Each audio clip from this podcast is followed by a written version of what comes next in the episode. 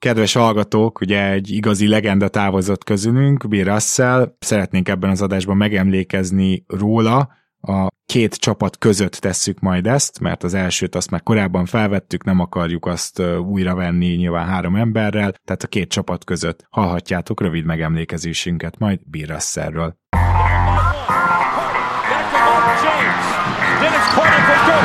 Five seconds. Got for three.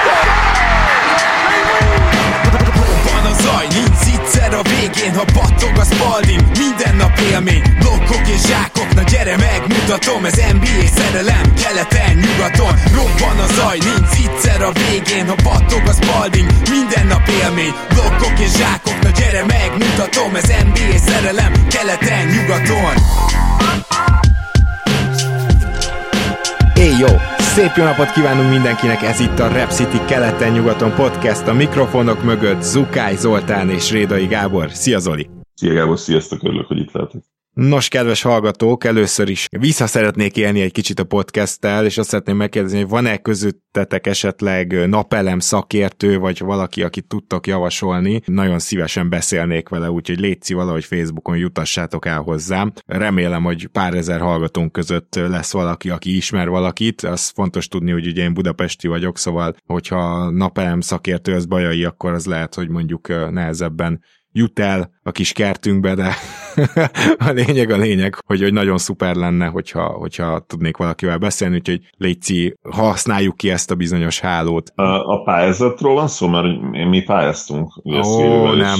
Nem, nem, nem, nem, egyáltalán csak, hogy legalább a, a, az elejétől felmérjék, hogy eléggé bonyolult megoldásba gondolkozunk, és, és, és hogy az elejétől felmérjék, hogy ez lehetséges-e vagy nem, tehát valakinek oda kéne, oda kéne fáradni hozzánk. Úgyhogy, Nagyon megvan most szólva a, a piac ebből a szempontból, hogy a pályázatok miatt elsősorban nem tudom, hogy fogsz találni olyan kivitelezőt, aki most ráér, és nem, nem aranyáron csinálja, hihetetlenül megdobták ezek a pályázatok ezt a piacot, hogy megborították inkább az jobb kifejezést talán. Igen, nekem is hasonló a tapasztalatom, ezért reménykedek benne, hogy esetleg hallgatóink között akad valaki. Na de, miután ezen a kis apróságon, kitekintésen túl vagyunk, ma is beszélünk két csapatról, és az első az a, hát szerintem kimondhatjuk, hogy az egyik legszebb újjáépülést bemutató csapat lesz, amelyik körülbelül másfél-két évvel ezelőtt hozott egy döntést, és ezt a döntést nagyon szépen konzisztensen viszik végig. Azt gondolom, hogy ebben majd mindhárman egyet fogunk érteni, mert ezúttal is hárman leszünk, és természetesen a Detroit Pistonshoz nem hívhatunk mást, mint Pistons szakértőnket, illetve azért ne feledkezzünk el arról, hogy meg annyi podcastben egyéb, hát hozzá adott értékkel is rendelkező Lalát, vagyis Dani Lajost. Szia! Sziasztok! Hát köszönöm ismét ezt a felkonfot, és hogy meghívtatok az adásba. Szia Lala, én is üdvözöllek, köszönöm, hogy elfogadtad a meghívást. Majd beszéljünk arról is, ami a szép off season belerondít később, de kezdjük azzal, hogy ez a csapat ugye egy újabb tankévet lehozott, de egy olyan tankévet, ahol Kate Cunningham bár sérülten kezdett, bár aztán amikor visszatért, még talán rögtön az első másfél hónapban nem volt olyan biztató, de azt gondolom, hogy az utolsó három hónap miatt szinte kijelenthető, hogy megvan a franchise játékosotok, és Lala, most ezt tudom, hogy egy szakmai podcast, mégis meg kell, hogy kérdezzem, hogy hogy érzed magad ettől? Én szerintem azért nagyon régóta nem érzed Detroit szurker olyat, amit most érezhet Kate Cunningham-mel kapcsolatban. Mert egyetértek, hogy én is ez a izgalommal vagyok Kate Cunningham és a Detroit Pistons fiataljaival kapcsolatban. Ugye a tavalyi év, ahogy említetted, egy sérüléssel kezdődött Kate Cunninghamnek, és ez, ez gyakorlatilag berúgta a tankot, mert annyira nem volt támadójátéka a Pistonsnak tavaly, hogy egyszerűen esélytelen volt az, hogy ennél jobb helyen végezzünk, és ez az, ami a lehető legjobb dolog, ami történhetett talán a pistons tavaly, mert hogyha az utolsó mondjuk két hónapot nézzük a szezonból. De majdnem akkor... 50%-os csapat volt. Igen, igen, és ugye Marvin Bagley érkezésével meg pláne javult a támadójáték, de erre majd gondolom később rátérünk, de hogy, hogy az a csapat, ha elkezdi a szezon elejét, akkor nem vagyok benne biztos, hogy ez egy top 5-ös pick lesz, hanem lehet, hogy ilyen 8-10. környéki pick, mert nem mondhatod neki, hogy játszál rosszul, de remélem, hogy idén sem mondják azt, hogy játszunk rosszul, és rúgjuk be ismét a tankot, mert annyi fiatal van most már, hogy, hogy először nem ez a túloptimizmussal várom a szezont, és meggyőzöm magam, hogy igen, ez a Blake Griffin, Reggie Jackson, Drummond trio jó lesz, hanem, hanem hogy tényleg valami van, van valami értelme ennek az egésznek, amit csinálunk, és talán a Maroknyi Detroit Facebook csoport magyarországi rajongók nevében is mondhatom, hogy, hogy nagyon elégedettek vagyunk Troy Weaver munkájába, és minden létező igazolását és cseréjére azt mondjuk, hogy hát nem értem még, de, de bízok benne, mert csak jót csinált jó formán az utóbbi időben. Igen, azért egy, egy majd lesz, ami, amit kénytelen leszek megkritizálni, de nagyon jól sültek el a dolgok. Olinyik is jól sült el, és még csak ezt cseréltétek, pedig lett volna érte, én úgy tudom jelentkező, csak megkérte az árát a Detroit, tehát hogy Grantet végül sikerült elcserélni. Nyilván mindenki azt várta, hogy Grantet valahogy két firstre sikerül majd elcserélni, ez végül is egy first lett, de akkor is a, a funkcióját beteljesítette, hogy úgy fogalmazzak. Nem, nem, nem lett minden olyan tökéletes, mint az eredeti terv szerint, de valóban, tehát Troy Weaver amit csinált, hogy olyan szerződéseket köt jó vagy veteránjátékosokkal, akiket később majd értékre tud váltani, és egyébként pedig ezeket az értékeket meg draftpickeket felhalmozni, na ezt eddig kiválóan csinálja de akkor kezdjük az idei nyarat mégiscsak ott, hogy ugye a drafton kiválasztottátok. Hát az ötödik helyen az öltekbe hulló, bár egyébként ugye Keegan Murray fantasztikus volt a Summer League-ben, szóval igazán nem fogjuk ezért megszínni a Sacramento-t szerintem, de mégiscsak az ötödik helyen öltekbe hulló Jaden Ivy-t, aki ö, egy sérülés miatt tök keveset játszott Summer League-ben, azt viszont fantasztikusan tette. Egyáltalán, ha most ezt ennyit elárultak, ha most újra kéne draftolni, akkor én nem vagyok benne biztos, hogy például Jabari Smith-t elvinném a harmadik helyen, és nem Ivy-t vagy Murray-t vinném ott el. És én Holgrenbe se vagyok annyira biztos, mint Zoli, hogy, hogy jó játékos lesz. Szerintem Ivy egy, egy baromi jó pick, és ami a legfontosabb, hogy ő mondhatjuk, hogy irányító, de itt Kate Cunninghamnél lesz a labda főleg. Viszont Ivy nak így egy áldás lesz az, az egész sztori, mert először még mind másodlagos labdakezelő kell majd csillognia, illetve off-the-ball játékos, és neki megvan ehhez a triplája, szerintem abszolút megvan az off-the-ball játéka is, ilyen szempontból egy intelligens játékos, és aztán szépen lassan, ahogy annó a Dallas Jalen Brunsonnal, egyre nagyobb terhet lehet majd rápakolni, és egyre többször tud majd első számú labdakezelőként is irányítani ez egy fantasztikus szenárió egy ilyen fiatal játékosnak. Tudjuk azt, hogy a ruki irányítók akármilyen jó, általában a nyakukba szakad egy olyan teher, hogyha gyenge csapathoz kerülnek, ahol nagy lesz rájuk a kabát. És hogyha itt egészséges mindenki, akkor ez nem történik meg. Minden mellett az is nagyon fontos, amit mondtál, hogy egy győztes kultúra kialakítása kezdődött el. Azért tudjuk Casey-ről, hogy ő nem tankol. Tehát a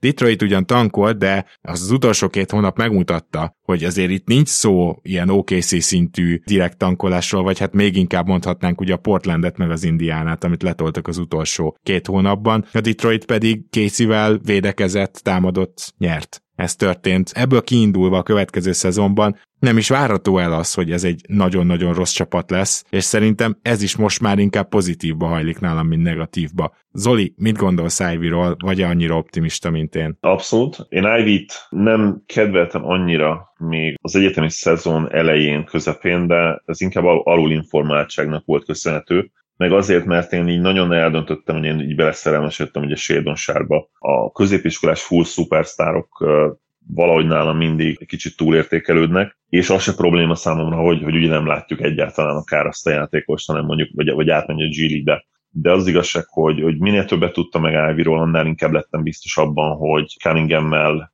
kifejezetten jó fit. Abban nem értek egyet, Gábor, hogy off-ball játékosként jó pick lesz, mert ugye catch and shoot irányítóként azért nem jó, tehát nem feltétlenül ez a játéka, de ami nagyon fontos, hogy ahogy én két Cunninghamet látom, aki mindig is ez a Brandon Roy-szerű, iszonyatosan technikás, nagyméretű, finesse scorer úgymond, amellé viszont az ilyen prototípus mellé nagyon-nagyon jól fog élni Ivy, ki gyakorlatilag egy bulldog, és nem csak iszonyan atletikus, de, de az a skillsetje, az a technikai készsége, ami a gyűrű támadásához kell, az is abszolút ott van, és nem hogy ott van, de az első naptól kezdve az NBA egyik legjobb gyűrű támadó játékosa lesz. És ahogy ő nőni fog majd, ideális esetben, egyre jobban ráéreznek majd. Ez most egy, szerintem, és ez lesz az, az új NBA, ugye, vagy az NBA új dinamikus backcourtja. Talán a legizgalmasabb az egész ligában. Nálam tudja, hogy League Pass csapat lesz most a Detroit. Mert tavaly is azok voltak ugye két miatt, de idén ez, idén ez extra módon igaz lesz, és majd ebbe kapcsolódik bele Durán is egy kicsit beszélünk róla, aki miatt nem lettem volna felennyire se izgatott egy másik csapatban, de itt emeli a backcourt mellé kifejezetten jól lehet, és, és ez is nagyon tetszik, hogy, hogy ezt így csinálták. Kicsit visszacsatolva az előző szezonra, rémlik azt, hogy ugye Lala akkor is, akkor úgy gondolt, hogy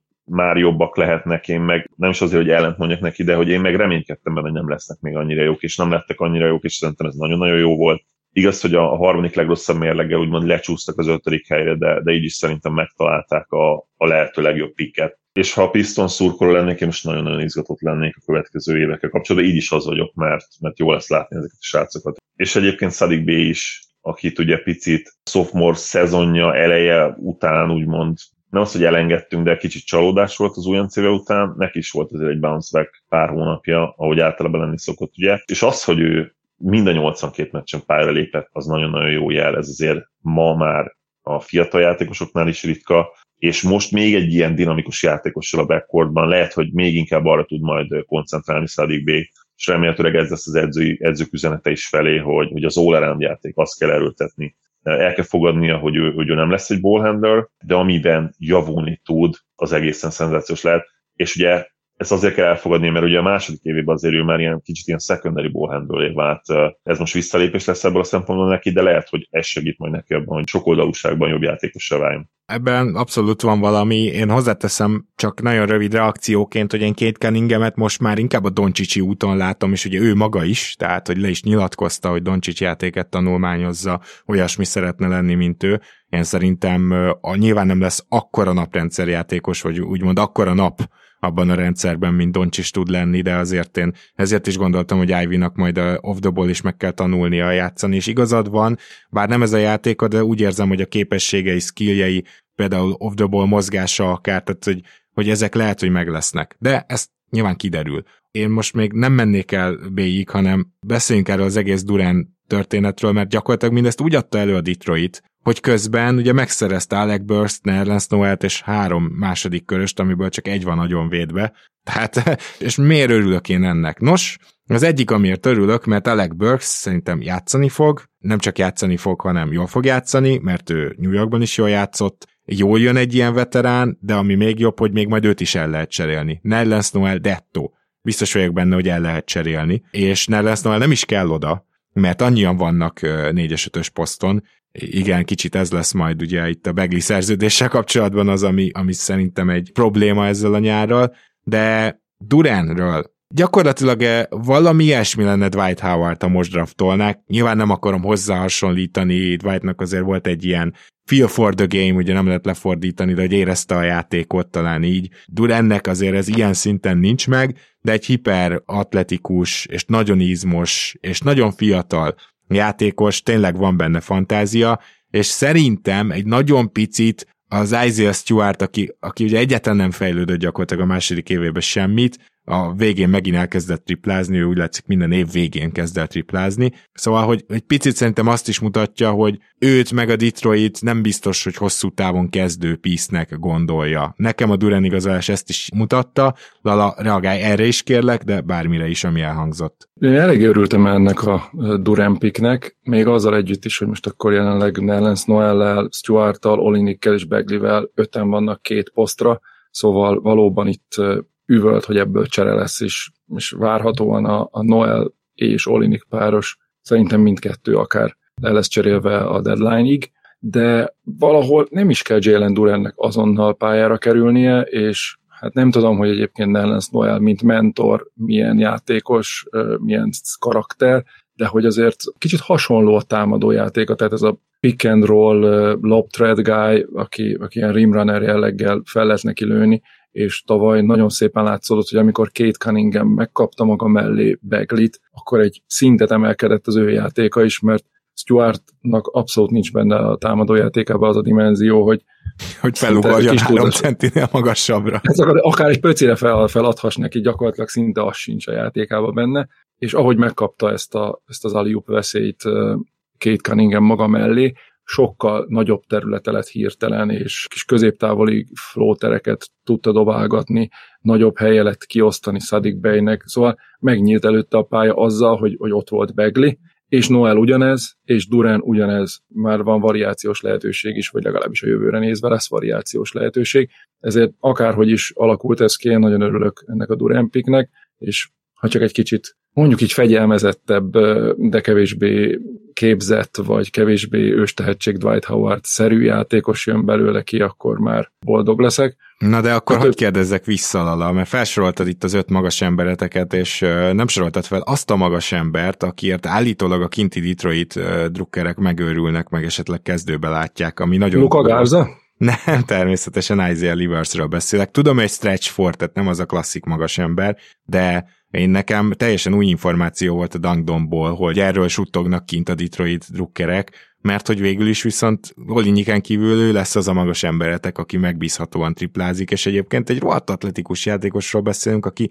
lehet, hogy mondjuk kettőtől ötig mindent tud majd fogni. És az ilyen típusú játékosok, még ha egyébként más nem tudnak majd, és nem tudja leütni a labdát, akkor is rohadt értékesek és gyakorlatilag nem is öten, hanem hatan vannak így, hogyha ezt a stretch fort oda veszed. Hát igen, ha már nem Keegan Murray draftoltuk, akkor a nagyon lebutított verzióját a második körben, Isaiah Livers személyében. Én úgy gondolom, hogy ezeknek a srácoknak idő kell, pláne Casey-nél, ugye neked nem kell mondani, hogy nem, nem most fognak beállni, hogy garbage time-on kívül.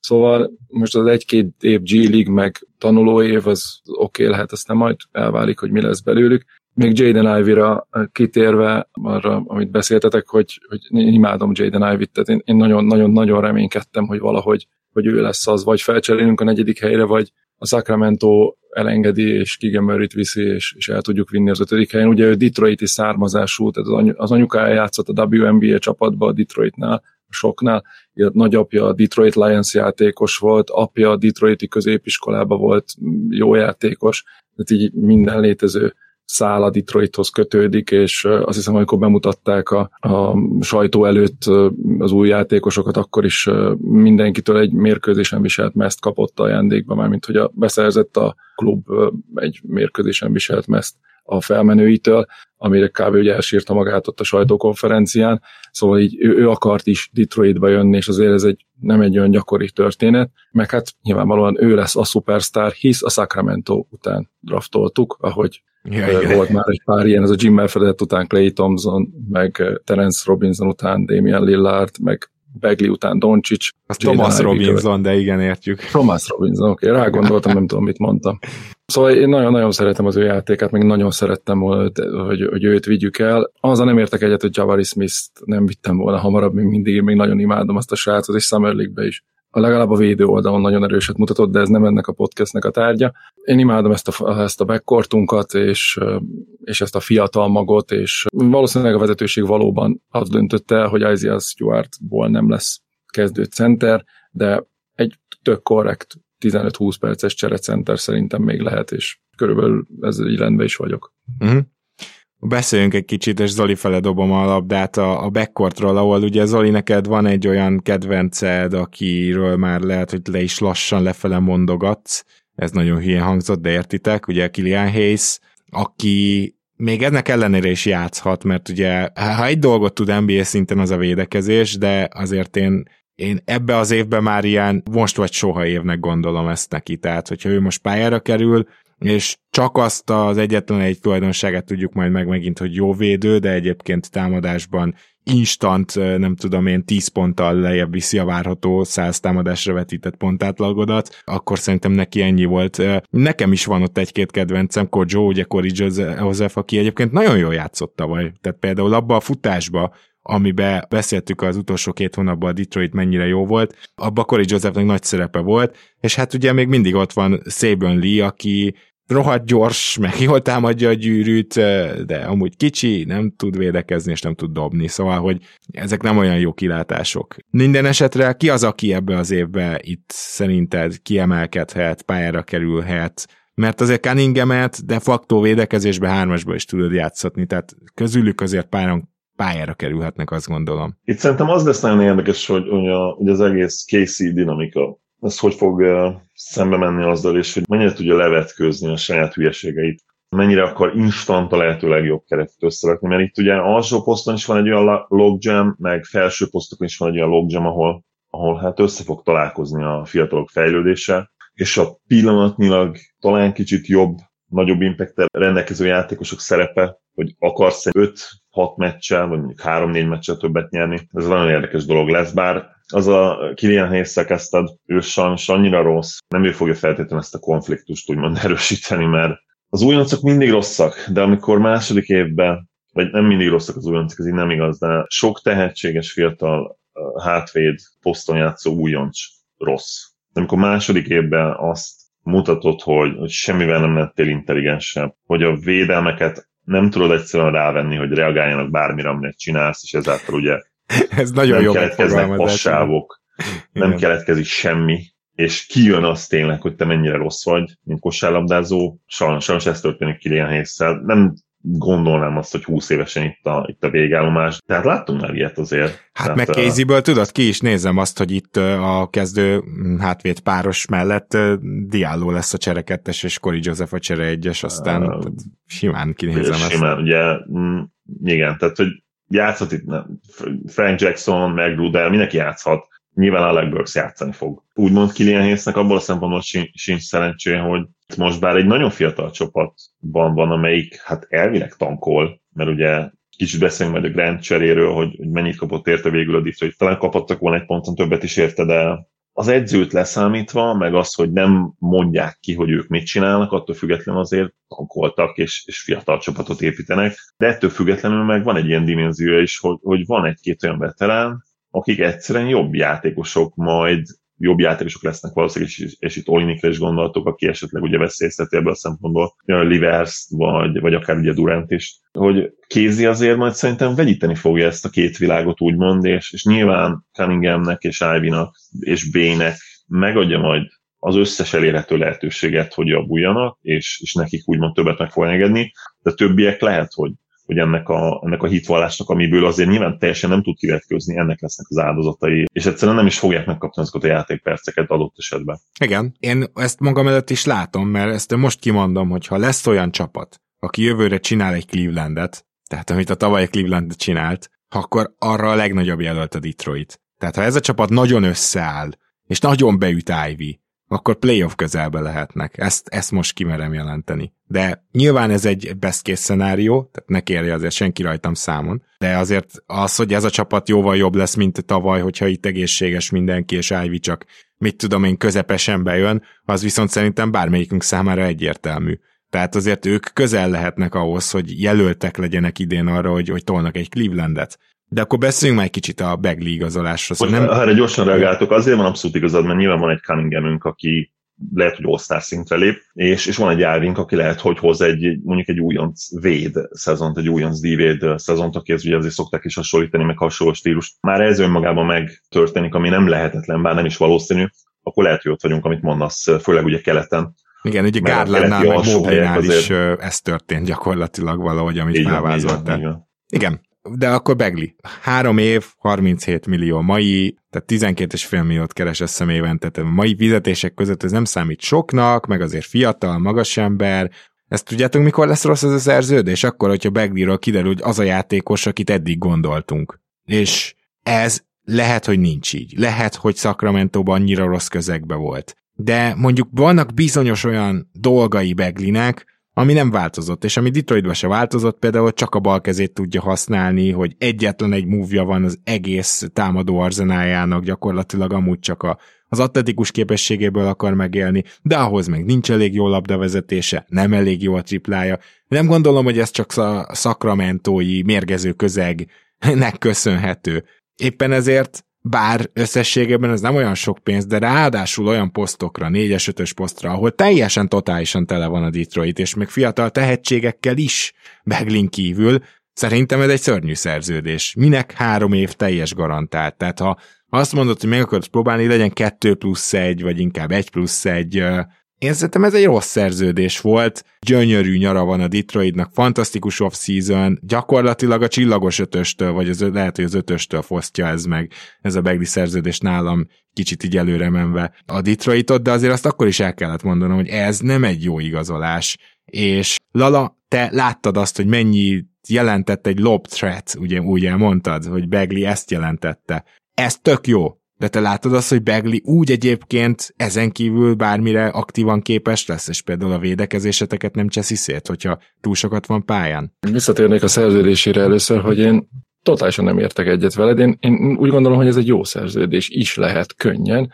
mert hát, ha most egy plusz egy... Igen, tehát most fogalmazzunk akkor pontosan. Tehát én azt gondolom, hogy ha ez, ha Begliről kiderül, hogy az, ami, akkor ez egy rossz szerződés lesz. Mm. Akkor miért én, ez, akkor sem, nem nem gondolom, hogy rossz szerződés. Én azt gondolom, hogy ez legrosszabb esetben tök mindegy, hogy itt van, és eszik valamennyit a kebből, de ez ilyen low risk, high reward szerződés, úgy érzem, hogy, hogy kis kockázattal akár kurva jó is lehet, de maximum nem, de annál a 13 hogy... millió lala már több, mint hogy ezt kis kockázatnak nevezzük. Mondjuk olyan Igen, szerencséje van. van. csomó cap space. Igen, olyan mindig szerencséje van. A, a, a, így van, így van, így van. A Detroitnak, hogy ez jövőre, nem jövőre lejár a fél keret. Tehát ilyen Burks, Noel, meg Igen. nem tudom, ezek nem garantáltak lesznek. Olinik. Uh, Olinik, kimegy DeAndre Jordan dead cap kimegy Kemba Walker, kimegy Corey Joseph. Bocs, Konkrétan... Kemba Walker-t fogjátok használni? Mert én úgy, úgy tudom, hogy kivásároljátok, vagy erről mik a hírek?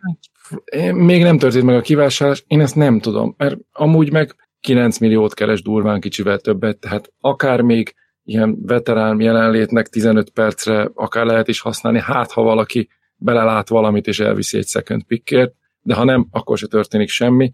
Az biztos, hogy nem fogjuk stretchelni, szóval a idei kebbe fog csak beszámítani, és jövőre több, mint egy max helyünk lesz, hogyha ha akarja a Pistons vezetősége ezt. És még úgy is, hogy Begley 12,5 milliója jövőre is ott van, és még emelkedni is fog várhatóan a cap. Szóval én úgy gondolom, hogy ha Begley beválik, persze körülbelül én is azt számítom, hogy ő ez a játékos, ami, de mondjuk ez egy padról 20 pár percre ilyen 10 pár pontot berámoló játékos a second unitok ellen, azzal én együtt tudok élni ezzel a fizetéssel, mert jelenleg ilyen lukkenárdok a pad legvégén is ennyit keresnek, meg, meg nagyon sok, nagyon-nagyon sok játékos keres ennyit, és annál ő tehetségesebb.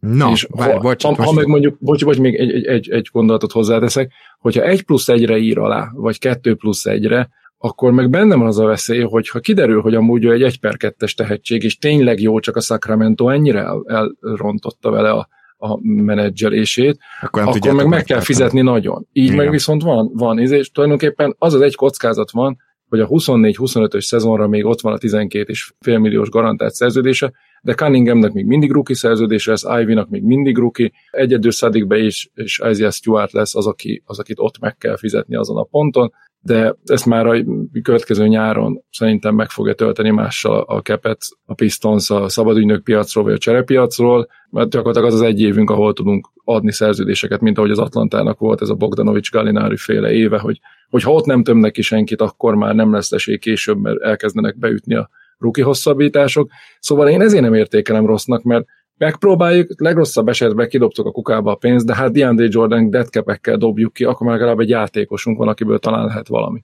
én itt abszolút, én itt abszolút lalával értek egyet, és, és meg is akartam dicsérni a Pistons, hogy nem csináltak baromságot a cap space ezen a nyáron. Volt egy-két célpontjuk, ugye beszéltek Bransonról, bár szerintem a Branson dolog az nem volt igaz, főleg ugye miután elvitt, elvitték a drafton, szóval le a kalappal, és azért is pont előttük le a kalappal, mert emlékszünk arra bizonyos nyárra, amikor kitomték ugye Kit is Jennings-et, Smith-t, és ki volt a harmadik, lehet, hogy nem egybe, de ott abban az egy-két évben. Az a legyünk gyorsan középszerűek döntésre emlékeztek rá. Hát meg előtte ez a Ben Gordon Villanueva Max Max igen, igen, igen, igen, igen, igen, igen, szóval, Tobias szóval is talán ők tömték ki először, még nem a Philadelphiásról beszélek, de Neki még vállalható szerződése volt ilyen ja, 18 igen, tehát még az előtt azért nem volt még jól lehetett cserélni. Térjünk vissza Beglére, mert, mert meg akartad indokolni. Igen, nem, nem meg akartam indokolni, nagyon, nagyon is meggyőztél, bár én még a Logjam miatt még mindig nem tartom ezt tökéletesnek, és mondjuk csak a csillagot veszem le akkor majd az ötösről, de Zoli, te, na, te voltál a legnagyobb Begli rajongók közöttünk, most tudom, hogy te is már elengedted azért ezt a dolgot, de hogy lehet ő jó játékos szerinted? Most milyen, milyen utat látsz még? Tehát ilyen csodáknak kell történnie, vagy a saját tehetségéből ő még valahogy jó lehet? Nem fogok tudni mondani ilyen történelmi precedenst arra, hogy nagyon magasan elvitt játékosok, nagyon Azt most felejtsük el, hogy hol vitték el. Inkább, Igen. tehát ne, ne az elvárásokhoz viszonyítsuk, hanem a jelenlegi játékosban még szerinted mi van? Én mindig látom azt benne, hogy ő egy jó rotációs játékos, vagy akár jó kezdő lesz, tehát teljesen nem engedtem el Marvin Beglit a, a minőségi NBA játékost. Marvin Beglit a start, vagy az all akár már, ami a sztár alatti szint mondjuk egyet, azt már én is teljesen elengedtem. Amiről én még szeretnék beszélni, gyakorlatilag itt végigmentünk az egész kereten, ez, el, kereten, ez elég ritka, de hát itt tényleg csupa fiatal vagy elcserélésre váló, váró játékos van, az az, hogy egyáltalán nem lehetetlen az, hogy a szezon első fele úgy fog eltelni, hogy ezeket a játékosokat, mint a cirkuszban mutogatják, tehát gondolok itt nyilván Noerre, aki ha játszik, az, az jó ennek a csapatnak egyébként, egy jó gyűrűvédő centerről beszélünk, Olinyik, intelligens játékos, triplázni is tud, szintén lehet, hogy Kemba Walker is így bekerül ebbe a bizonyos rotációba, Alec Burks, tehát gyakorlatilag lesz egy ilyen négy-öt olyan játékos, akit kirak majd a kirakatba a Detroit. De a kérdésem az az, és akkor ezt Lala felét kezdeném először, mert nyilván itt már rá tudunk majd térni a off-season értékelésre, és hogy mit várunk, hogy tulajdonképpen ez a keret, hogyha ezek a játékosok játszanak, és mellé a legtehetségesebb fiatalok, akkor nagyon könnyen elképzelhető, hogy ez, ez elég jó lesz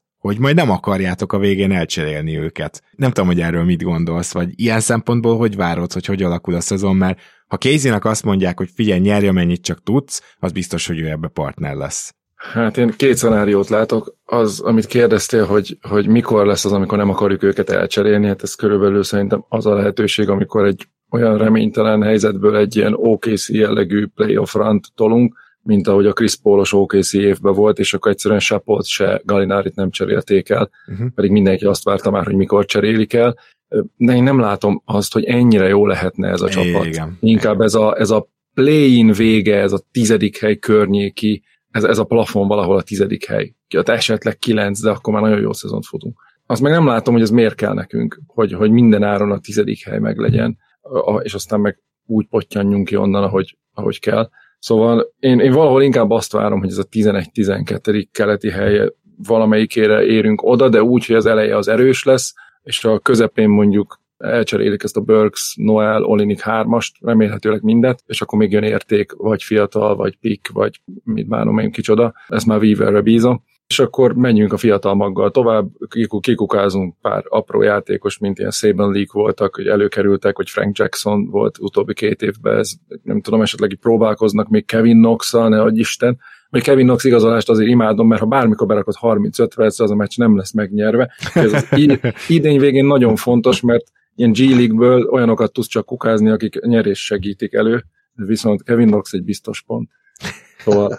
Ez jól összefoglalt. A, a tankhadmester, igen. De ezt látom, hogy jobbak leszünk, de bízom benne, hogy, hogy nem túl jók, vagy ha túl jók, akkor tényleg az legyen, hogy mondjuk 7.-8. hely meg lesz, mint egy tavalyi Cleveland, hogy, hogy ott a hatodik helyért mentek, akkor menjünk a hatodik helyére, akkor ne legyen eladva senki, és akkor minimum két play meccs legalább a tapasztalata a zsebbe lesz, de én ezt, ezt ilyen kb. 20% valószínűséggel látom, és inkább az, hogy annyiszor összeszámoltam már, hogy hány csapat biztosan keleten előttünk végez, hanem sérül le egész szezonra a top két három játékosuk, hogy egyszerűen ez, ez valami kisebb csodának kellene történnie, hogy ez legyen. Uh-huh. És ötös, csillagos ötös, öt alá, mit adnál magatoknak? Hmm, én valahol ez az ötöst, igen, én, én nagyon, nagyon, nagyon pozitívan értékelem a szezont, valahol ez a tökéletestől induli-pindulit lejjebb valahol. Nem, nem érzem azt, hogy ezt, ez, ez, ez ennél jobban nem lehetett volna. Ugye ez a kicsit ez a, ez a Jeremy Grant trade is úgy valahogy úgy mi történik itt, de igazából lett belőle Jalen Durant, szóval Szóval oké, okay, de vagy, vagy a másik az, azt érzem, hogy már fogalmam sincs, hogy, hogy mit, mit gondoljak, hogy a ligában kinek mi az értéke, mert, mert ha egyszer ilyen diving 29 évesen nem ér két first akkor ki? Szóval már hát igen, jó. az a baj, hogy ezt a piac behatárolja, és, és egyszerűen hamarabb kellett volna elcserélni, csak valószínűleg hamarabb se adtak volna két first és ezt most Zolita mondtad, hogy még erről akarsz beszélni, úgyhogy még igen. gyorsan odobom, odobom a szót, de akkor utána te is létszi értékelj majd. De azért itt ez a fontos, hogy valószínűleg végig csak egy first ajánlott a piac. Tehát nem tudom, hogy korábban elcserélve ez feltétlenül jobb csere lett volna-e. Ez nyilván találgatásban, ahol már én sem olvastam azt, hogy olyan ajánlatot kapott volna a Pistons, és ezt nyilván valószínűleg azért nem, mert ha megkapják, akkor tényleg nem. Akkor elfogadják, igen. Igen, akkor elfogadják, és az már, az már elég régen, ha jól emlékszem, már 21, nyarán, és talán olvastam olyat, hogy, hogy két first szeretnék kapni a Pistons, de, de most 22 elején biztos. Több helyen is lehozták, hogy, hogy kettő darab első körös kének érte. Így is ötöst adok, de talán tényleg a csillagos is akkor jött volna össze, hogyha, hogyha megkapják ezt a másodikat is. Az igazság, hogy Grant talán egy nagyon picit visszalépett a második Pistons szezonjára. Igen. Nehéz ezt így feltétlenül kijelenteni, de, de talán egy picit, és egyértelműen nagyon jó játékos, még mindig, és ideális esetben meg lett volna az a két first, mert szerintem ő ér annyit egyébként, mint egy Aaron Gordon, akiért ugye megkapta a két first-et, first a, a Magic. Mind, minden mással én abszolút elégedett vagyok, és szerintem nagyon-nagyon jó irányba haladnak. A liga egyik legtehetségesebb fiatal csapat, szerintem most top 3-as fiatal csapat, ami csak és kizárólag a talentumot jelenti. Nyilván ebből nem feltétlenül garantált az, hogy ugye élcsapat is lesznek, mondjuk 3-4-5 év múlva, de az első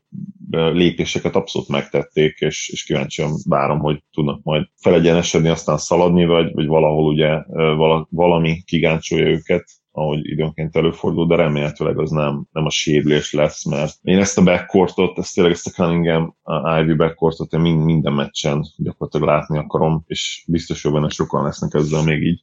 És belegondolunk abba is, hogy milyen rohadt mély ez a csapat jelenleg, hogy most már azért nagyjából kiszórogatták, még ott van Hayes, meg Lee, mond, nőt is lehet szeretni, hayes is lehet a védekezése miatt, de hogy kiszórogatták lassan azokat a játékosokat, akik nem tudnak érdemben hozzátenni, és most már tényleg egy komoly mélység is kezd kirajzolódni, hogyha nem a legnagyobb sztárokról van szó, akkor egy-két sérülést azt gondolom még át is vészel ez a csapat. Ezért aztán szerintem egy kérdés az, hogy mondjuk 12. hely alá be tudna esni a Detroit. Főleg azzal, hogy a Hornets potenciálisan visszalép, hogy a Wizardsba van némi, lesz némi katasztrófa potenciál. Szóval csak az, hogy, hogy nagyon nehéz őket belőni, de amit Lala is mondott, hogy nem lepődnék meg teljesen, hogyha akár ez a, a play-in hely, vagy hatodik helyért harcolnának, de azért nem merem ezt várni, és én is inkább így Lalával egyetértve ilyen play-inért harcoló csapatnak látom egyelőre a pistons de nagyon szép alakul a keret, tele van tehetségekkel, ahogy Zoli is mondta, és nálam is jár az ötös.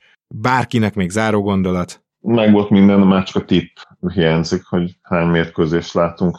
Hát bele, ez szerintem egy 38 környékét mondok. Én 35-öt tippelek, de látom abszolút az esélyt a 40 plusznak. Nyilván az attól függ, hogy Cunningham, elsősorban attól függ, hogy Cunningham mekkorát ugrik, és hogy, hogy Ivy mennyire jó újoncként. Én is ezt a 33-35-ös range-re gondoltam, és mondjuk akkor egy lejjebb, akkor legyen 34, hogyha Zoli 35-öt mondott. Azért nem, nem érzem azt, hogy még egy ilyen fiatal csapattal ennyire konzisztensen végig lehetne tolni egy egész szezont. Uh-huh. Teljesen megértelek titeket, én vagyok a legoptimistább hármunk közül, és ezt fel is vállalom. Lala, nagyon szépen köszönöm, hogy itt voltál. Nagyon szívesen köszönöm a meghívást. Én is köszönöm, hogy itt voltál. És akkor most én azt gondolom, hogy eljött az idő, hogy egy igazi NBA legendáról megemlékezzünk, még ha csak 5-6 percben is Bill Russell 88 évesen távozott közülünk, ugye a Celtics ikonja, az NBA ikonja, top 10-es játékosa, 11-szeres bajnok összesen, ugye ebből kétszer játékos egyzőként lett bajnok, egy olyan valaki, aki ráadásul ezek mellett a fekete közösség ikonja is volt, mert olyan emberi jogi aktivista kevés volt, azt gondolom, a kosárlabdágozók között, mint ő. Nagyon nehéz róla bármi rosszat mondani, ha akarnék se, nyilván most nem is akarok, mert ilyen szempontból a karrierjét maximálisan megpróbálta kihasználni, nem csak, hogy szórakoztassa az embereket, nagybetűs csapattárs legyen, ő volt talán az első modern center, hogyha belegondolunk, tehát nagyon kevés olyan játékos van, akit így átemelnél akár mondjuk a 60-as évekből, és azt mondanád, hogy most is megállna a helyét. Biztos, hogy Birasszel lenne az egyik, de hát emellett még azt gondolom, hogy emberi jogi aktivistaként is meg kell emelnünk előtte a kalapunkat, és egy, egy igazi nagyság távozott közülünk, ráadásul a végére azt remélem, hogy szép élete volt, párnák között ment el, úgyhogy örülni biztos nem lehet ennek, de azért egy, egy szép és teljes életet tudhat maga mögött az NBA legenda, úgy érzem. Teljesen méltán fog róla szólni nagy rész, vagy talán leginkább a következő szezon, az előttünk levő szezon. Ha el lehet róla nevezni akármit még, ugye, ha jól tudom, már most is ugye a legértékesebb játékosnak járó Finals MVP díj az ő nevét viseli, de, de itt nem fogunk megállni szerintem. El tudom képzelni akár azt is, hogy róla nevezik majd el, vagy nevezik át ugye a Boston hazai pályáját. Olyan játékos volt ő, aki mint játékos meg abszolút meghaladta a korát, tehát vele gondolni is félelmetes, hogy milyen domináns jelenlét lehetett ő. Ugye vannak videók arról, hogy, hogy az ember a, a 60-as években, 50-es, 60-as években a saját játékosán ugrik keresztül, két kézzel blokkolni egy dobást. Egy ilyen jelenet a mai ligában is egész évben forogna gyakorlatilag a highlightok között.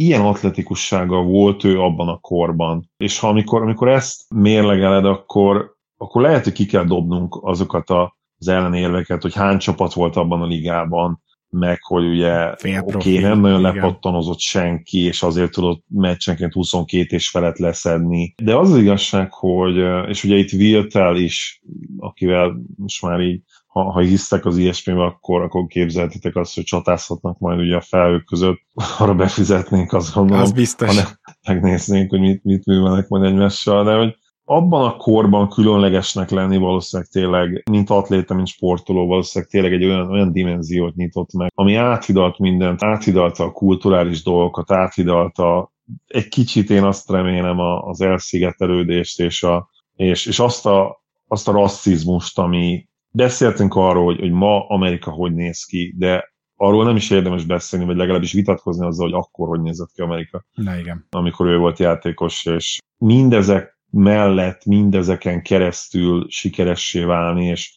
és tényleg egy ikonná válni, az, az egy olyan életmű, ami, amiről várjuk a, a biopiket, és, és azt, hogy ki tudja eljátszani őt méltó módon, biztos vagyok benne, hogy csak idő kérdése. Egy, egy legendától búcsúzunk, és minden beszámoló szerint egyébként egy emberileg is nem csak méretei alapján, de, de emberileg is Így van. Aki egyébként, amit mondtál, hogy ugye ezzel a akkor még nem voltak ekkora sztárok ők, mint most, sőt annyira sem, mint... De Jordan előtt tudjuk, hogy ez, ez még probléma volt, de gondoljunk bele, hogy nyáron dolgozniuk kellett a legnagyobb sztároknak akár. És ennek ellenére ugye azt a Celtics-t senki nem fogja utolérni, hogy nyolcszor egymás után bajnokok lettek, ez szerintem most nyugodtan kijelenthetjük egyrészt, de másrészt pedig az, hogy ő közben olyan dolgokat tett meg, ugye volt egy ilyen felkészülési meccs, amire elutaztak két csapattársat, nem szolgálták ki, mert feketék abba a hotelbe, ahol megszálltak, hát úgy, ahogy van az egész csapat hazament. Teljes szinkronban a fehér és fekete játékosok egyként, de ennek mégis Bill volt a mozgatórugója. Gyakorlatilag ez ellen már játékos karrierje során is küzdött, és amikor játékos egyzőként is picit visszavonult, ugye, mert hogy aztán egyzőként még visszatért, ezt ne felejtsük el, és ugye a Seattle-ben még több évet volt, sőt egyszer el is jutott velük a második körig, és aztán volt egy már nem annyira jól sikerült Sacramento-i beugrója a 80-as években, szóval ő azért is vonult vissza, hogy akkor most elkezdjen egy kicsit ezekkel a dolgokkal még jobban törődni és foglalkozni, és mint a fekete közösség prominens tagja kicsit hallassa a hangját, mert ugye ő azért úgy volt már elismert sportoló, főleg a végére, azért a 68-69-re, hogy az, az már egy nemzetközileg ismert, vagy egy nemzetközi hírnév volt, így fogalmazok. És ő a karrierje és élete első szakaszában ezt még egy kicsit ilyen, ilyen mérgesen, ilyen szenvedélyeket beleadva tolta, de azt gondolom, hogy a élete második szakaszában még ebbe is így le tudott higgadni és nyugodni, és hát nem véletlenül kapta meg ugye például Obamától is a legmagasabb ilyen térű elismerést, úgyhogy mi sem tudunk más mondani, mint hogy, hogy elismerjük Bill russell és nagyon-nagyon sokat adott ennek a sportágnak, azon keresztül közvetve ö, nekünk, mai szurkolóknak is, és, és mondom, az egyik olyan játékos, akit megnéznék a mai ligában is, mert szerintem félelmetes lenne még így 2022-ben is.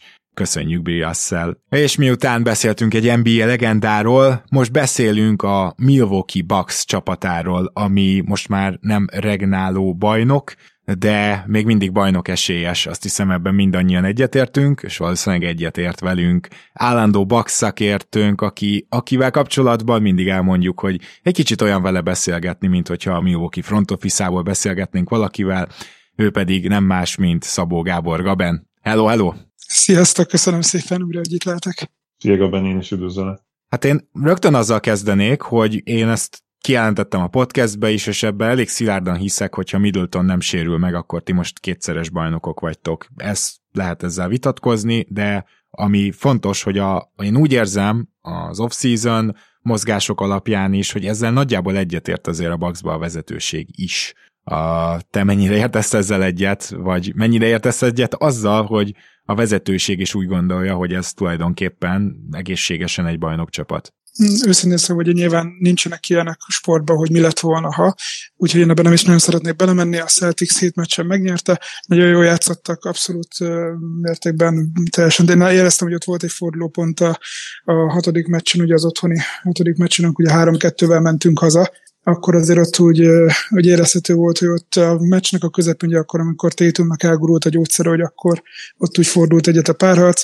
Nyilván más lett volna az egész párharc, hogyha Middleton is van, de nem volt ott, úgyhogy nem tudok emiatt nyilatkozni. A vezetőség viszont abszolút úgy érezte, hogy, hogy nem kell nagyon hozzányúlni ehhez a kerethez, sőt, hogy nyilván ugye, hogyha mindenki teljes mértékben egészséges, ugye Brook Lopez is azért nagyjából az egész szezon kihagyta ugye a tavalyi csak ugye annyira nem esik szó erről, mint a Middletonnak a sérüléséről, meg nyilván nyilván ez volt a kritikusabb, meg hát azért kettő közül egyértelműen, hogy az utóbbi ugye az alapjátékos, de tehát tényleg a vezetőségnek is az volt az álláspontja, hogy, hogy nem kell itt nagyon sokat gondolkodni. Hál' Istennek egy, egy huszárvágás egy nagyjából az első nap ugye mindenkivel hosszabbítottak, aki ugye szabadügynök volt, úgyhogy így nagyjából le is zárult a, a holt szezon, és hát nyilván az a cél, hogy, hogy jövőre ugye újra neki fusson ugyanezzel a kerettel a csapat.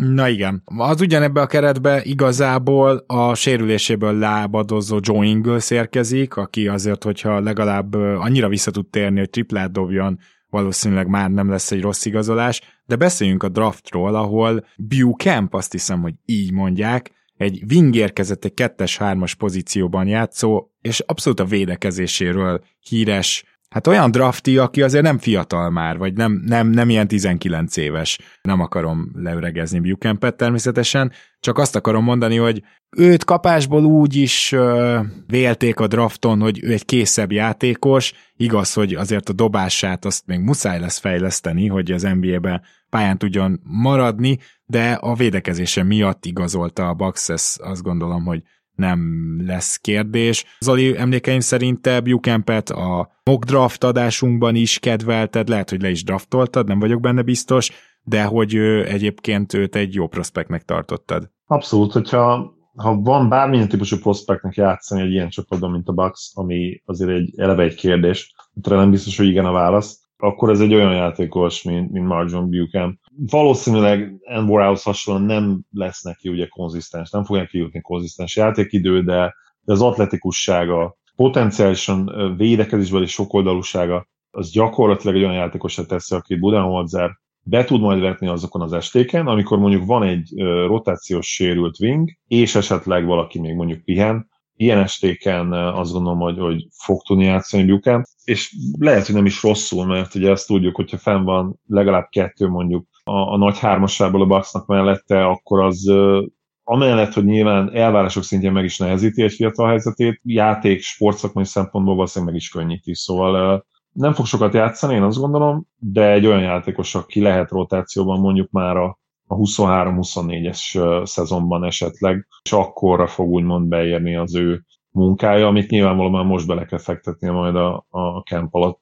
Kíváncsian várom, nem fog mondom sokat játszani, én azt gondolom, de, de nem rossz pick. Igen, én, én is tök elégedett voltam vele, Gaben. Mik az első benyomások?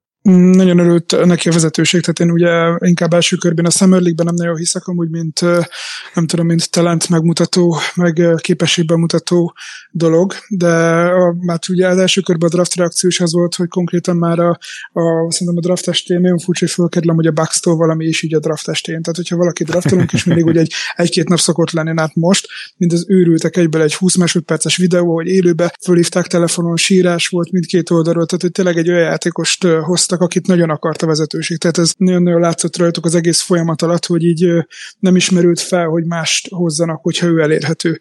És én lehetett úgy olvasgatni pár ilyen ilyen cserét így a draft alatt, és volt arról szó, hogy esetleg följebb cserélnénk valakiért ilyen 15-ös magasságba, és szerintem ő volt az. Aha. így utólag kigondolva, ezt nyilván megerősíteni meg senki nem mondta, de én azt tippelném, hogy az ő lehetett, akiért föl akartunk cserélni. Az, hogy milyen lesz, én abszolút az Olival értek egyet. Annyi különbség, hogy én nem a Norához hasonlítanám, hanem inkább a Di Vincenzohoz, hogy, hogy egy olyan kompaktabb játékos, aki a védekező oldalon már, már ilyen nem azt mondom, hogy NBA ready, de NBA ready közeli állapotban van, és mellette ugye egy nagyon high motor, nagyon sok oldalú, nagyon ilyen kis mindenes játékos, nagyon sok támadó lepattanót, ez nagyon aktív mind két felén a pályának, úgyhogy látom azt, hogy fog játszani, nem tartom én se valószínűleg, hogy nagyon sokat. Nyilván az idő ugye úgymond annyival rosszabb, hogy egy kicsit ugye idősebb játékos, tehát hogy neki nincsen nagyon sok ide, hogy nagyon sokat felnőjön, viszont ugye pont az a poszt, amiben ugye igazoltuk, az ugye playoffba is ugye eléggé hiányzott hiányzott, tehát hogy nem volt egy Middleton után, ugye ezért eléggé megüresedett az a pozíció. Hát és Grayson ellenről mondjuk el, hogy ott azért az én tippem jött be végül, vagy tippem, vagy én, én előrelátásom az, hogy azért egy idő után őt majd nem lehet igazán játszatni rájátszásban. Hát most, ha nagyon akarunk ezen vitatkozni, akkor a Bulls ellen nagyjából egy idő hozta azokat a meccseket, amikor a, a Middleton nem volt jó, nyilván vonjuk le Janészt, de ettől független a, a Celtics ellen sajnos ténylegesen nagyon, nagyon kijöttek a hiányosságai, inkább, vagy inkább azt mondom, hogy inkább a két edző közötti különbségek, és ugye Udoka nagyon kihasználta a, ellennek a gyengeségeit, és igazából ténylegesen utána már szerintem egy kicsit ilyen mentálisan is uh, ugye blokkolva lett az ellen. Én inkább azt mondom, hogy nagyon, ugye most egyben nagyon sokan cserélték volna nálunk már az off-seasonban az ellen hogy jó, menjen el innen, meg hogy semmi haszna nincs, úgy, hogy a George Hillnek sem de én inkább azt mondom, hogy ellen is még azért aránylag fiatal, én azt mondom, hogy, hogy neki lehetne még esélyt adni, és egy olyan rossz szériája nagyon sok játékosnak volt, tehát legyen szó mondjuk most tényleg csak egy durván nevet bedobva Kevin Durantnek, és egy elég borzasztó rossz szériája volt most. Hát a, de talán a, még, még, még, nem is kell ideig elmennünk, hanem egyszerűen az sem egy rossz játékos feltétlenül, aki mondjuk az első körig, vagy akár ellenféltől függően a második körig, és az egész alapszakaszban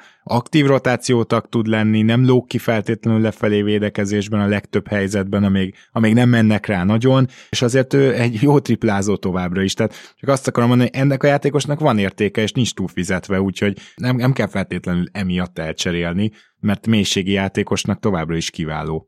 Abszolút így gondolom én is, úgyhogy szerintem ő is maradni fog. Én sajnos úgy látom, hogy a Hill is pedig én a Hillben látom inkább azt, hogy ott, ami egy futja, már még egy gondolat elég visszaugrunk a Celtics elleni uh, szériára, hogy én szerintem egy pici fordulópont lehetett volna a mi részünkről is, hogyha a George Hillnek a percét odaadjuk Javon Carternek, uh-huh. és hogy sokkal több energiát, hasonló mértékű támadójátékot, vagy még talán Hillnél egy fokkal jobb támadójátékot is hozhatott volna.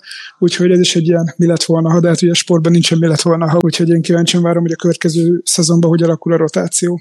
Zali, én nem tudom, hogy te hogy vagy Vorával, ugye nekem bizonyos szempontból kis kedvencem, amúgy egyébként Mamukelásvili is, és bár nem hiszünk annyira a Summer League-ben, de ott például Mamukelásvili már úgy tűnt, mintha egyáltalán nem lenne oda való, és nem alulról súrolta ezt a bizonyos lécet, hanem sokkal inkább felülről mondhatnánk majdnem azt csinált, amit akart. Szóval azért az ilyen jellegű fiataloknak a szerepeltetése, beépítése legalább az alapszakaszban, az ugye még egy ilyen folyamatos contendernél is egy áldás tud lenni, főleg ha meg is tehetik. És igazából a Bax meg is teheti, arról nem is beszélve, hogy nyilván tavaly azért elindult egy új irány, és igenis elkezdtek pihentetni a sztárokat egy kicsit load menedzselni, Úgyhogy én egyébként a Bucksnál Vorát is és Mamukelashvilit is kiemelten figyelem majd ebbe a szezonban. Nem tudom, te hogy vagy velük. Én is abszolút látok potenciált Vorában. Ugye vele a probléma azért az volt, hogy egy kifejezetten jó alapszakasz után, ahol, ahol sokat játszott, hát borzasztó, borzasztó playoffot hozott le. Nyilván ebben az is benne volt, hogy ugye nem volt igazán benne az aktív rotációban, és amikor ugye pályára lépett,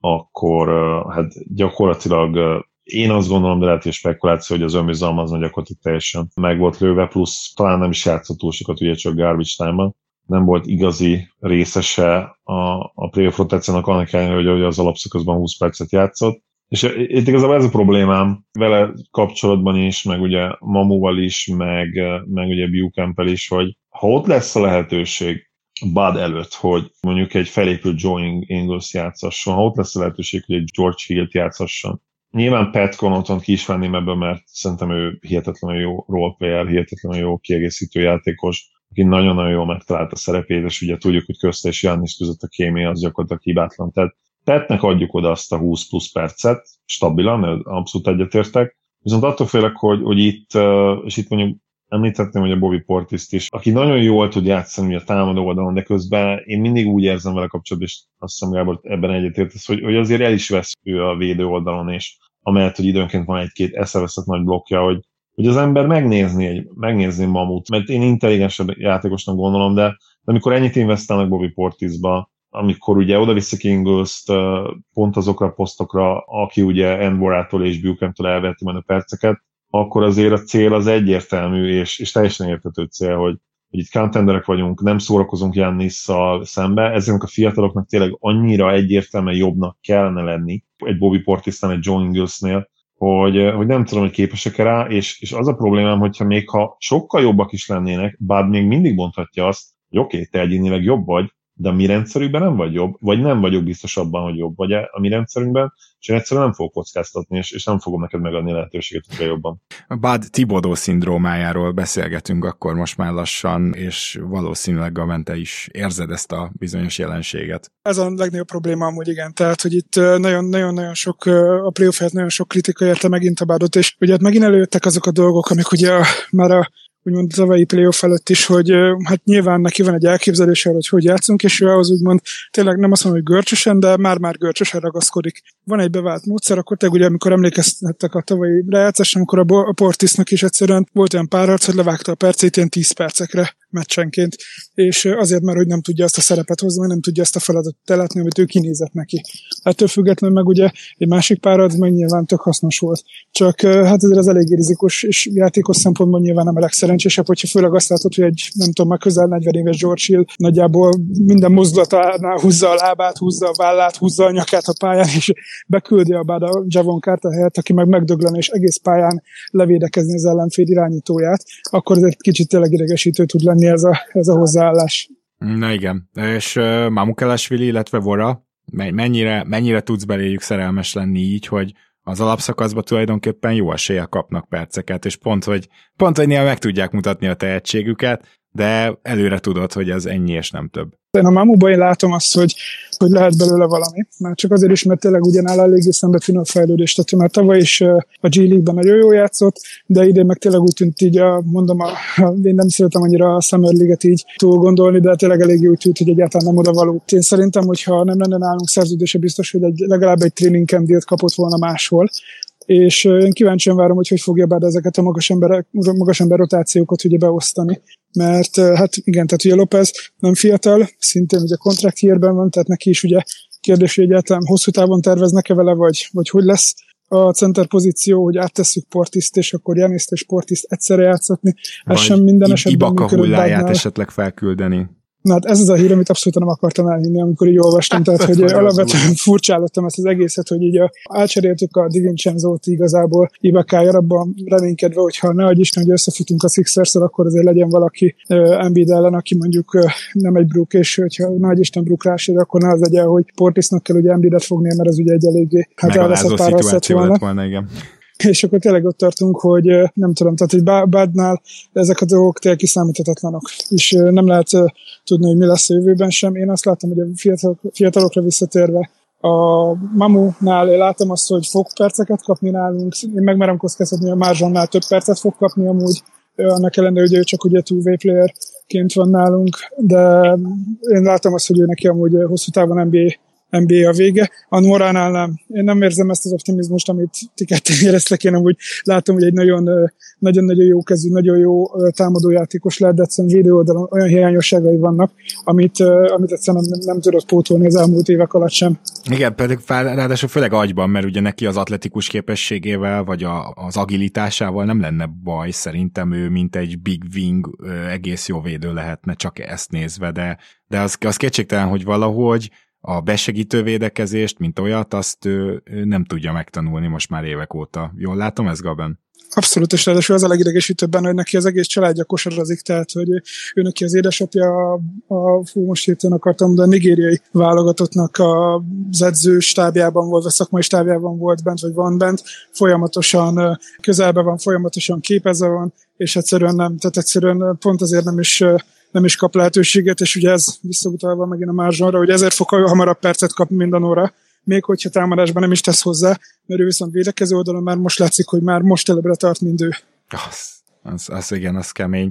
Még itt talán egyetlen egy téma van, mielőtt rátérünk az off-season értékelésére, és természetesen Gaben meg fogom kérdezni, hogy van-e valami, amit hoztál nekünk, esetleg sztori, de arról beszéljünk, hogy mennyire értetek egyet, mert én igazából majdnem, hogy teljes messzélségbe kiállok emellett. Láttuk ezt a load managementet. Így is megsérült Middleton, tehát nem lehet mindent elkerülni. De mennyire értetek egyet azzal, hogy ezt a csapatot most már elkezdték pihentetni, elkezdték igazából a rájátszásra készíteni, mert azért vannak ugye olyan hangok, akik azt mondják, egyrészt van a, a régi, régen minden jobb volt tábor, hogy hát akkor végigjátszották az egész szezon, meg mindenki 36 percezett, oké, okay. de azért vannak olyanok is, akik azt mondják, hogy az jó egy játékosnak, hogyha a kisebb sérüléseken átjátszik, meg, meg hogy benne marad ugye a szezonban. Ennek ellenére én azt gondolom, hogy Middleton is most már 30 fölött, Joel Ide is Jannisra pedig nyilván nem árt vigyázni. Én nekem tetszett ez az irányvonal, annak ellenére, hogy végül ugye nem hozott gyümölcsöt. Zoli, neked?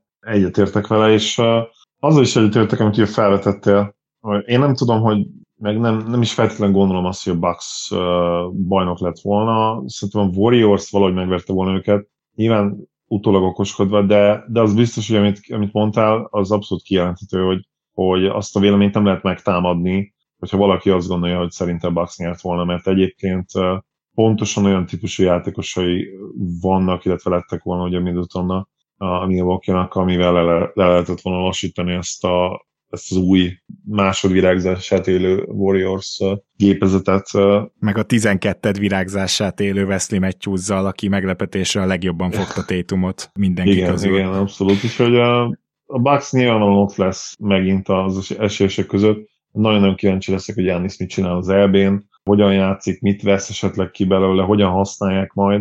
Én ott olyan dolgokat szeretnék látni, ami, ami talán a Bugsban is kamatozhat majd, hogy, hogy esetleg kicsit többet offból. Még jobban odafigyelni a védekezés összefogására, most is ragyogon csinálja, de nekem egy picit időnként talán túl sokat volt a, a, a kezében, de nyilván tudjuk ugye, hogy Middleton, miatt, Middleton kidőlése miatt nem is nem volt választásuk, de de szeretném Janiszt még egy kicsit fejlődni, látni. Szerintem van még benne egy nagyon pici. Nem, nem sok nyilván, mert most is a világ legjobb játékos, hogy gyakorlatilag szinte egyöntetően mindenképpen a liga legjobb túvé játékosa, ez nem is lehet kérdés, de még szerintem lehet benne egy pici, és én most már azt, azt, azt elengedem, hogy belőle valaha átlag felett shooter lesz, de egyéb játékelnökben szerintem még fejlődhet. Szerintem is playmakingben mindenképpen. Gaben, mit gondolsz a pihentetésről, illetve reagálj minden elhangzottra, amire csak gondolsz? Igazából, hogyha Janison volna, ez azt úgy, úgy néznek, hogy minden meccsen 48 percet játszik, back to back és, és folyamatosan játszana, játszana, játszana.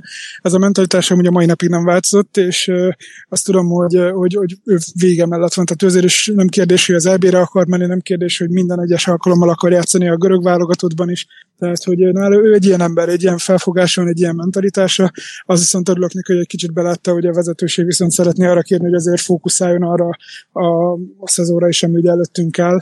Tehát, hogy így az LB-t azt hogy természetesen nem tiltották meg neki, meg hát nem is hiszem, hogy lett volna lehetőség arra, hogy megtiltsák. De nyilván ugye az, hogy load management, management van, az biztos, hogy elő fog jönni a következő szezonban is. Én szurkolói szemmel, ugye nyilván innen Magyarországról nézve nem annyira problémás, de ezért ebből volt elég sok összedőrenés, amikor pont egy olyan meccs ki, amikor ugye back-to-back és idegenben volt, a második, és akkor valaki csak azért utazott, hogy ott legyen Janis, és láthassa, és akkor ugye nem volt ott. Ezek kellemetlen dolgok, én meg tudom érteni mind a két oldalt. Én őszintén szólva viszont tényleg ebbe a csapatba, ahogy itt is mondtátok, ugye már 30 fölötti játékosokkal van teli.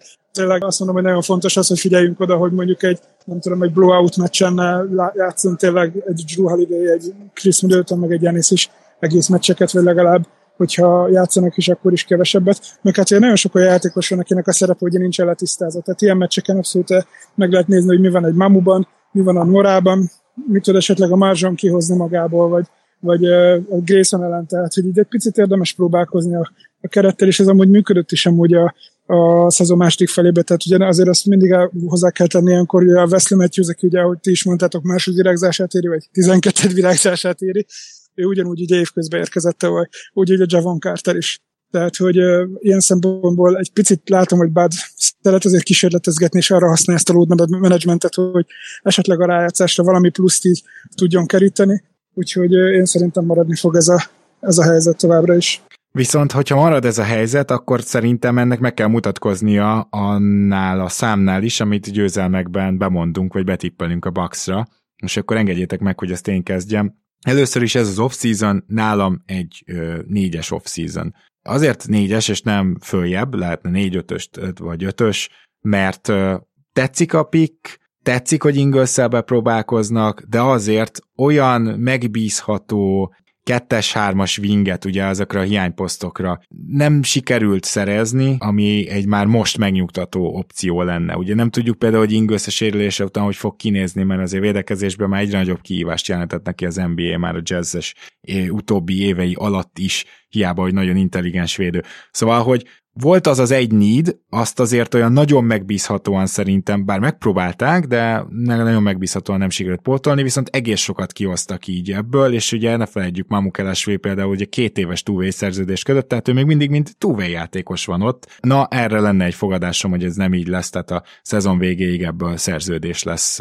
mégpedig akár egy kettő plusz egy, vagy hasonló kis szerződés, de szerződés lesz.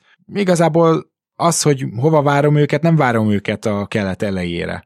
Tehát szerintem ez egy ilyen harmadik, negyedik hely lesz egy ilyen 54-55 győzelemmel, load menedzselés lesz, Brook Lopez-t is vegyük bele, Wesley Matthews-t is vegyük bele, uh, igenis az lesz, amit most is mondott Gaben, hogy meg fogjuk nézni ezeket a fiatalabb játékosokat, főleg back-to-back-eken, és ennek vannak pozitív oldalai is, de nyilván az, hogy mondjuk itt 62 győzelemről beszéljünk, az még nem lesz meg. Szóval én ilyen 53-55 győzelem köré várom a bucks ez egy harmadik, negyedik hely nálam keleten. Adom tovább a szót, Zoli?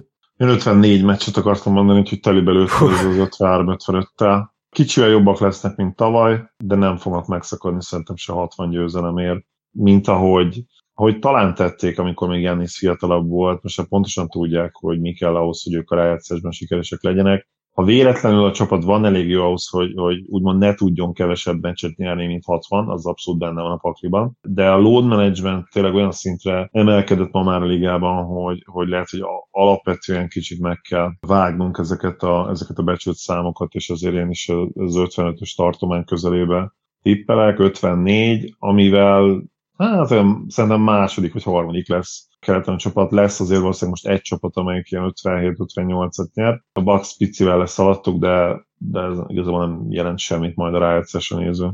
És egy osztályzatot is kérünk az off-seasonre. A legegyértelműbb osztályzat, a, talán, osztályzat talán a Bucks az egész off-season alatt eddig nem adhatsz nekik hármas, nem adhatsz nekik ötös, Ja. Tök egyértelműen négyes. Gabem? Ja, az értékelés nálam is abszolút négyes. Én nagyon örülök azért, nem esett nagyon szó róla, de azért itt ugye mindig ugye a Milwaukee kis piac mindig szóba került az korábban is, hogy mennyire hajlandóak ugye a tulajdonosok fizetni, vagy nem. Ugye ez a tavalyi év PJ Tuckernek az elengedése igazából ugye tényleg arról szólt, hogy nem akart nagyon sok luxury taxet fizetni a, a csapat, illetve a tulajdonosok. Nem mondom azt, hogy megbántak, mert ezt, hogyha már ennyire belementünk így az előző szériába vagy az előző playoffba, hogy én nem, nem látom azt, hogyha most ezt a Celtics elleni páratot megnyertük volna a Tuckerrel. Szerintem nem, nem, Tucker nem azt mondom, nem azt nem szorzott volna, de nem adott volna hozzá annyit, hogy mondjuk ezt a Celtics-t egy Middleton nélkül megverjük volna.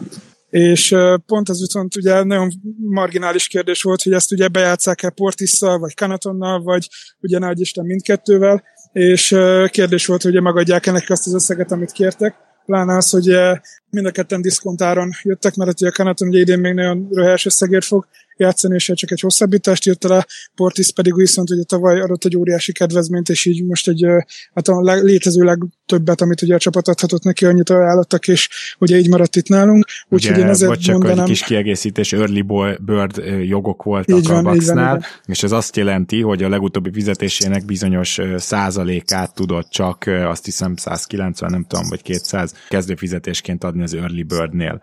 Igen, tehát hogy, a, hogy így, azért ez eléggé kérdéses volt, hogy ezt megadjuk, mert ilyenkor ugye mindig ugye úgy kell számolni, hogy ezen ugye rengeteg adó van már ezeken a fizetéseken még pluszban, tehát nem csak hogy a, a fizetések, vagy azon felül, ugye, amit még ugye a csapatnak kell fizetnie, és azért itt voltak kérdőjelek ezzel kapcsolatban, úgyhogy nagyon örülök rövidre zárva, hogy ezt, ez, ezt azért sikerült a vezetőségnek is megugrania, és rájönni arra, hogy, hogy ezek a játékosok fontosak, illetve azon felül szintén, hogy a Javon Cartert is megtartották, ami szintén egy olyan igazolás volt, ami, ami nem egy minimum díjas, hanem ugye egy biannual exceptionos kivételes, tehát egy Javon Cartert is megtartotta maga a csapat, és az is egy ilyen plusz, plusz kör volt. Úgyhogy én összességében amúgy szurkolóként azt mondom, hogy egy ötösre értékelném a szezont, reálisan nézve négy, azért mondanám négy, négyesre a holt szezont, mert igazából most ezer az áron, mint amire a Joe Ingles leigazolták, és úgymond egy ilyen, ilyen low risk, high reward helyzetet alakítanak ki vele. Nem nagyon tudtatok már, tudtok más mondani, aki ennyi pénzzel aláírt volna, és nagyobb impactja lehetne. Talán az Otto Porter az egyedüli, Úgyhogy nem értek vele egyet. Tudom, én amúgy nagyon szeretem Di vincenzo és tényleg nagyon, nagyon jónak is tartom, és nagyon hiányzott az idei playoffban, nem mondom, de nem, szerintem nem, nem fog tudni annyit hozzáadni egy playoffban, mint egy Joe Igen, Ingles. hogy ebbe egyetértek. Oké, okay, akkor te gyakorlatilag négy ötödöt adsz.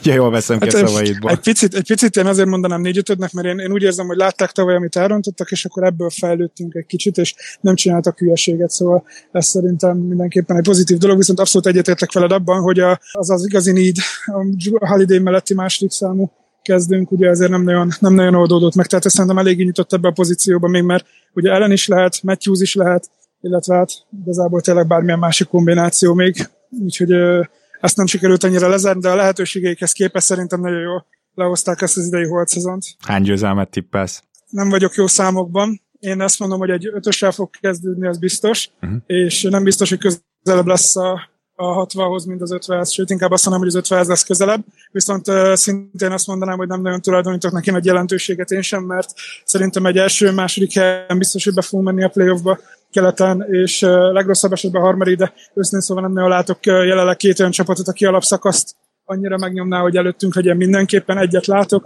de a rájátszásban ettől függetlenül szerintem nem ez fog számítani. Egyet én is látok, aki szerintem, akire nem is olyan sokan gondolnak, majd egymás között megbeszéljük azt, hogy ugyanazt gondoljuk-e, de van-e bármilyen sztori, ami erről a nyáról hallottál, és bent maradt, vagy mindenképpen megosztanál velünk? Hát kicsit most gondba is voltam, mert most pontom, hogy egy elég, ugye aránylag egy lazanyár volt, tehát hogy nem volt semmilyen nagy ilyen jövésmérési csapatnál. Egy dolog volt, hogy kijött Janisnak a, a filmje, nem tudom, hogy erről volt szó esetleg már korábban, nem. a Rise, ugye a Disney ö, csatornán, és ezt mindenképpen ajánlom, hogy érdemes megnézni, mert ami nagyon jól bemutatja Jánisznak a gyerekkorát, és ugye ő nagyon ragaszkodott hozzá, hogy hiteles legyen a film, tehát azt mindenképpen elmondanám, hogy így a, a Disney erőltette nyilván meg a Nike az egész filmnek az elkészítését, hogy ez készül most el, viszont Janis meg iszonyatos módon benne volt annak az elkészítésében, tehát a castingokon ott volt a, a jelenetek vágásán, tehát tényleg egy nagyon aktív részvétel volt a részéről ugye a, a filmforgatáson, meg az utómunkában, és pont azért, mert nagyon szerette volna, hogy hitelesen átjön a gyerekkora, és hogy, hogy tényleg látszott, hogy ő, ő nekik mind kellett keresztül menniük, és még egy picit így is túl disney lett az én véleményem szerint, szerintem ugye én amiket olvasgattam róla interjúkat, meg történeteket, ezért egy sokkal keményebb, sokkal erősebb gyerekkora volt, szegénynek nehezebb gyerekkora volt, és ezt egy picit azért még a, még a film megnézése után is úgy érzem, hogy kiszínezte a csatorna, de, de azért nem annyira vészes, úgyhogy én ezt mindenképpen ajánlom, hogy, hogy akinek van egy kis kosárlabda hiánya, az mindenképpen nézze meg a Rise című filmet, kezdve a egyik kedvenc jelenetet, jelenetemet azért gyorsan lelövöm benne, hogy amikor Janis először fog kosárlabdát a kezébe és eldobja a labdát, azt nézzétek meg, és szerintem akkor tudni fogjátok, hogy mit jelent az, hogy hitelesség az ő részéről is.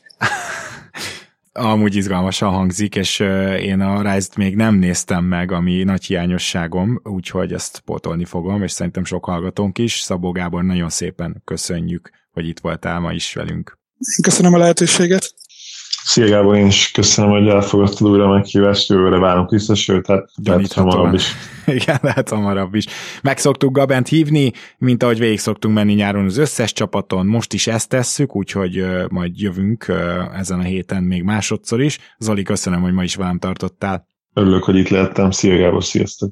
Kedves hallgatók, először is köszönjük szépen a támogatásaitokat, azt, hogy hallgattok minket, és azt is, hogy a visszajelzéseket nem sajnáljátok egy-egy adás után, tegyetek most is így, mi mással is záratnánk le a mai podcastet, mint hogy nyugodjon békében Bill Russell, az ő emlékének ajánljuk természetesen. Sziasztok! Ha más podcastekre is kíváncsi vagy, hallgassd meg a Béton műsor ajánlóját. El tudod képzelni, hogy a podcastet, amit éppen most hallgattál, fél év múlva már a mesterséges intelligencia generálja? Mi sem. De ha érdekel, eljötte már a gépek lázadása. Hallgass bele az Embertelen podcastbe. Orsós Lajos vagyok, a műsor házigazdája. Egyelőre még élőben. Egyelőre. Fedezzük fel együtt, hogyan ismerkedik, randizik, mesél és vitatkozik Betty és Péter, két teljesen mesterséges intelligencia. Lajos, a podcast címét mond még egyszer, Léci. Oké. Okay. Embertelen podcast. Ez a műsor a Béton közösség tagja.